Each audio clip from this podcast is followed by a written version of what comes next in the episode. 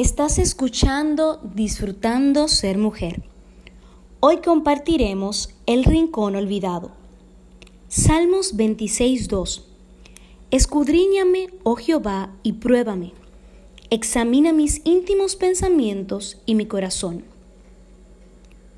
Todos tenemos en casa ese rincón o cuarto donde vamos colocando las cosas que ya no necesitamos, pero que por alguna razón no queremos sacar, por lo que vamos posponiendo tirarla a la basura o regalarlas. A medida que pasa el tiempo, ese rincón se va volviendo cada vez más grande debido a la falta de tiempo, la rapidez o simplemente por flojera, por lo que de vez en cuando lo aplastamos y lo aplastamos y lo volvemos a presionar muy bien para que pueda seguir recibiendo. Disfruto mucho una serie llamada Acumuladores, que se transmite por una cadena internacional. Veo cómo personas llegan a un estado inimaginable de la situación, por lo que han requerido intervención de profesionales, porque su vida está en peligro. Sus pasillos, habitaciones, patios están llenos no pueden usar sus camas ni muebles porque todo está invadido por cosas que nunca usarán, que no necesitarán, llenos de basura, comidas, artículos de recuerdos, entre muchas otras cosas que creen que necesitarán y que sin ellas no pueden vivir. Me he preguntado, ¿cómo puede alguien llegar a este nivel? ¿Cómo puede llegar una persona a vivir en medio de cajas, basuras, hedor y sobre todo acostumbrarse a ello? La respuesta de los profesionales es, comenzaron poco a poco.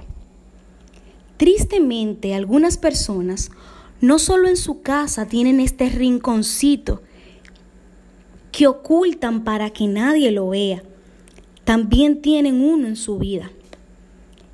En ese rincón, aparentemente olvidado, hay recuerdos innecesarios, rencores, amarguras, resentimientos, penas, frustraciones, falta de perdón y muchas otras cosas más que se van aplastando y presionando, tratando de ocultarlas para que nadie las vea, pero que sabemos que están allí y que en cualquier momento puede explotar porque no soportan más. Hechos 12:15 nos dice, mirad bien, no sea que alguno deje de alcanzar la gracia de Dios, que brotando alguna raíz de amargura os estorbe, y por ello muchos sean contaminados. Cuando las raíces de las plantas brotan, están expuestas al calor, a que la corten y la pisoteen por lo que se ven comprometida la salud del árbol. Igual en nuestras vidas.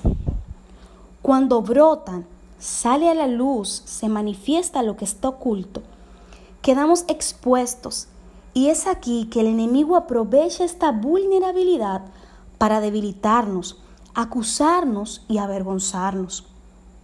Dios nos ha llamado a una vida eterna, pero también nos ha llamado a una vida abundante. Juan 10:10. El ladrón no viene sino para hurtar y matar y destruir. Yo he venido para que tengan vida y para que la tengan en abundancia. La palabra abundancia en griego es perizón. Significa excesivamente, altamente, más allá de la medida. Es imposible vivir una vida abundante si cargamos con cosas innecesarias en nuestras vidas. Cada día estamos expuestos a las frustraciones, amarguras y temores de aquellos que están a nuestro alrededor, y muchas solemos echarle la culpa por la condición en que estamos viviendo. Es bueno recordar, antes de señalar y acusar a otros, que en algún momento nosotras también, consciente o inconscientemente, hemos causado heridas. Es cierto que es imposible controlar las acciones o palabras de otros, pero sí podemos controlar nuestras acciones y palabras. No acumules cosas innecesarias en tu vida. Recicla. Dios quiere llenarnos de su amor, de paz, de gozo, pero primero debemos vaciar ese rinconcito olvidado. Nadie dijo que sería fácil, pero es posible con la ayuda de Dios. Dios no puede llenar algo que ya está lleno, porque se perdería. La rapidez a veces nos impide reflexionar sobre nuestras acciones, expresiones, palabras y trato a los demás, que no son más que el reflejo de lo que tenemos en ese rincón, pero que no queremos que nadie vea porque nos avergonzaríamos.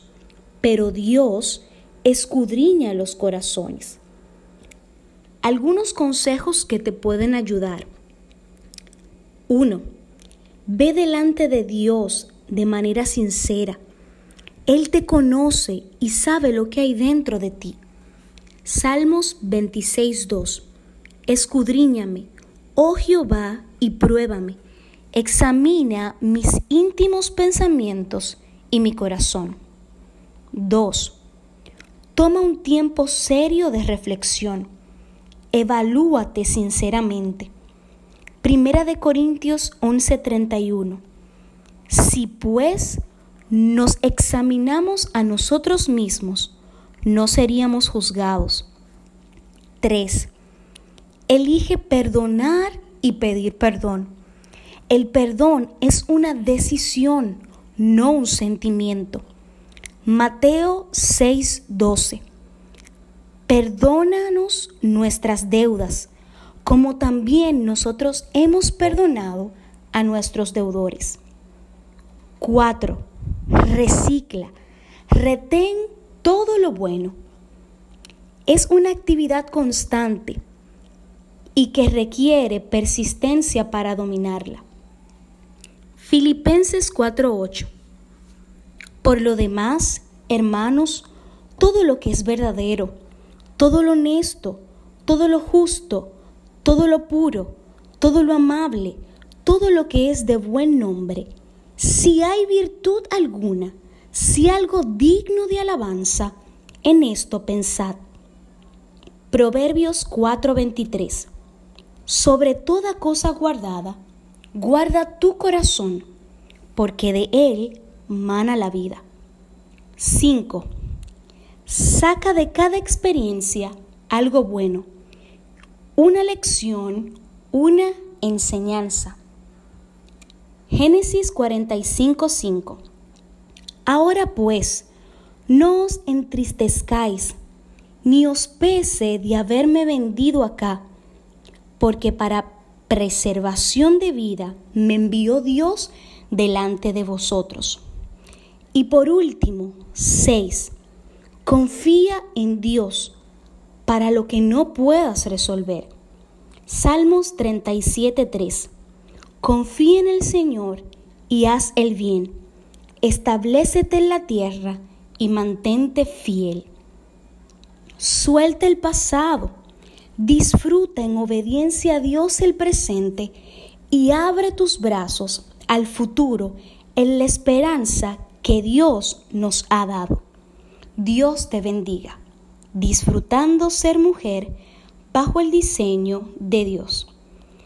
Te invitamos a que visites nuestra página web www.disfrutandosermujer.com. También puedes escribirnos a disfrutandosermujer.com.